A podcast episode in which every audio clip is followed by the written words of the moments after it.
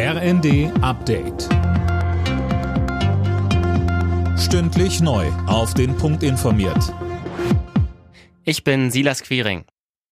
Im Kampf gegen Corona sollen sich auch Menschen ab 60 ihre zweite Auffrischungsimpfung holen. Das hat die Ständige Impfkommission empfohlen. Mehr von Gisa Weber.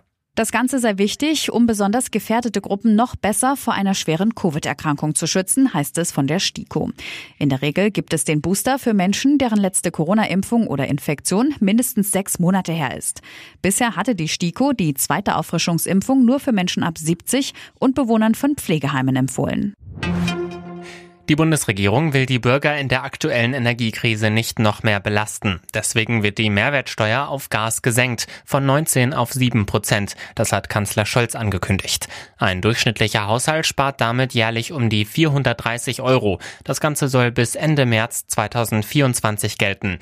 Weiter sagte Scholz, Mit diesem Schritt entlasten wir die Gaskunden insgesamt deutlich stärker als die Mehrbelastung, die durch die Umlagen entsteht. Wir erwarten von den Unternehmen, dass sie diese Senkung eins zu eins an die Verbraucherinnen und Verbraucher weitergeben. Das werden wir auch sehr klar kommunizieren. Wir wollen kein weiteres Tschernobyl. Das hat der türkische Präsident Erdogan mit Blick auf das ukrainische AKW Saporischja gesagt, das seit Tagen immer wieder unter Beschuss gerät. Erdogan war in der Ukraine mit Präsident Zelensky und UN-Generalsekretär Guterres zusammengekommen. Bei den European Championships in München hat Läuferin Konstanze Klosterhalfen als erste Deutsche EM-Gold über 5000 Meter gewonnen.